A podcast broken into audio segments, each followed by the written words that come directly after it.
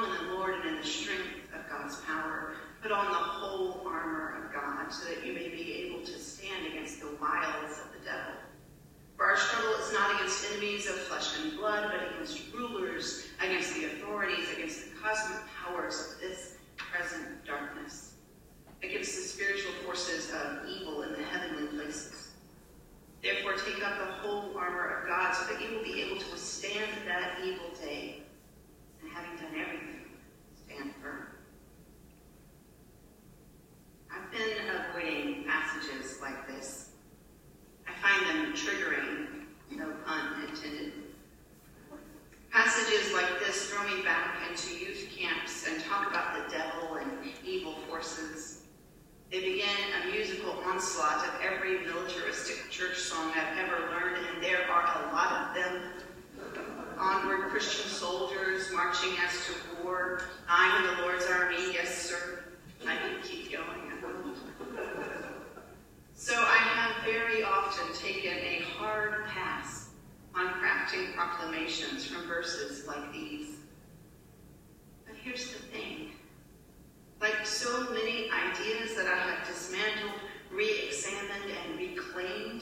there is needed an important truth here. I was missing the metaphor. I was so caught up in the militaristic imagery that I failed to see that this passage is not about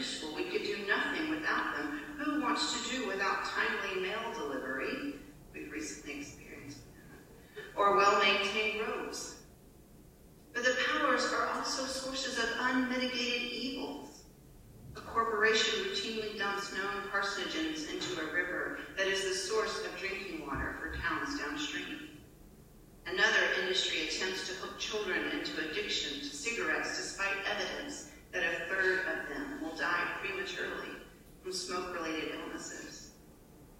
A dictator wages war against his own citizens in order to maintain his grasp on power. A contractor pays off a building inspector so he can violate code and put up a shoddy and possibly unsafe structure. A power plant exposes its employees to radioactive poisoning.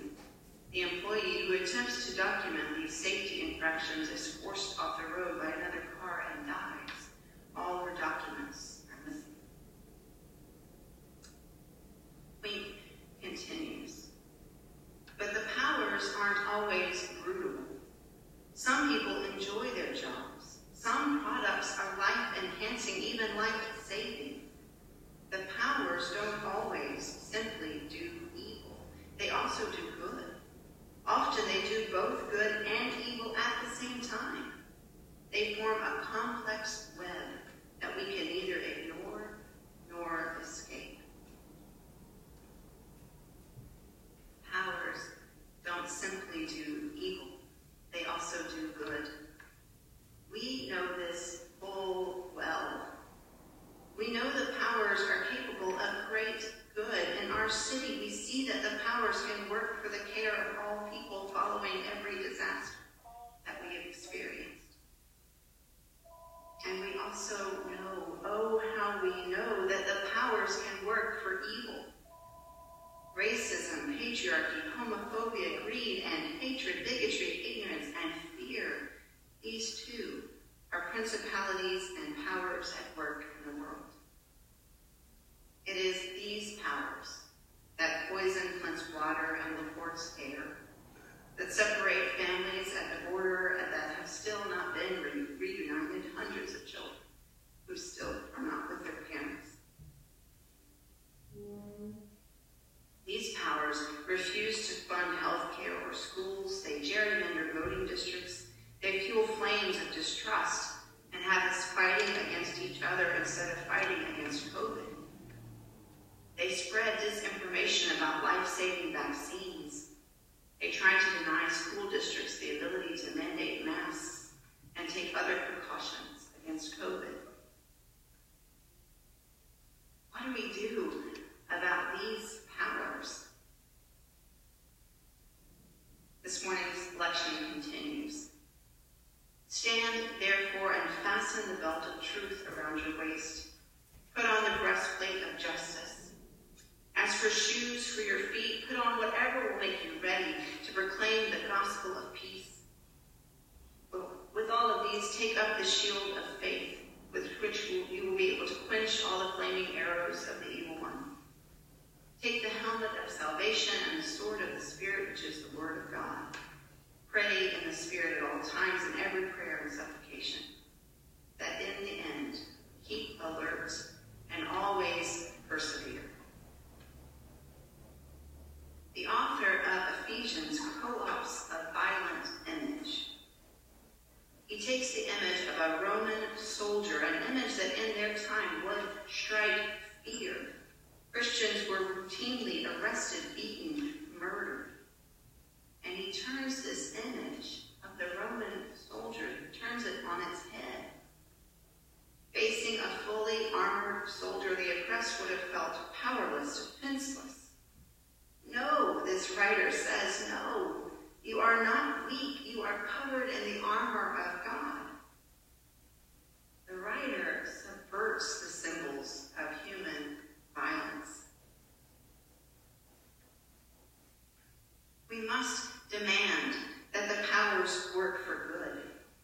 We demanded by loving our enemies or nation or church or school, not blindly but critically, calling them back time and time again to their own highest self-professed ideals and identities. When the powers are used for evil, we must call them out and demand they change. When systemic racism, generational oppression, institutionalized poverty, the seductive promises of violence that might things right.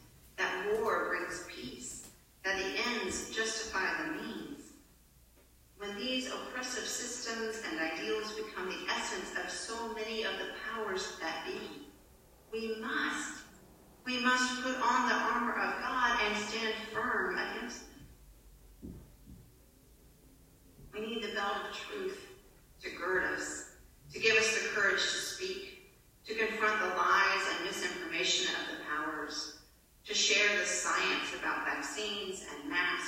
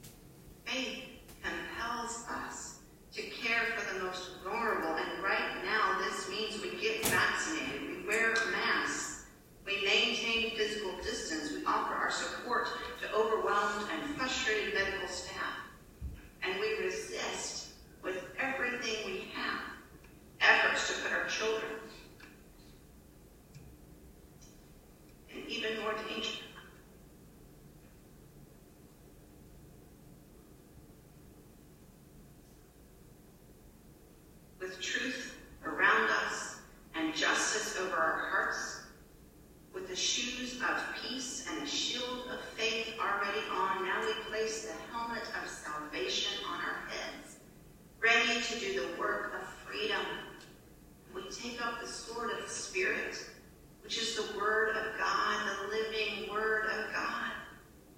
The fruit of the Spirit love, joy, peace, patience, kindness, goodness, faithfulness, gentleness self control, that's the tool we wield. My friends, this armor can be heavy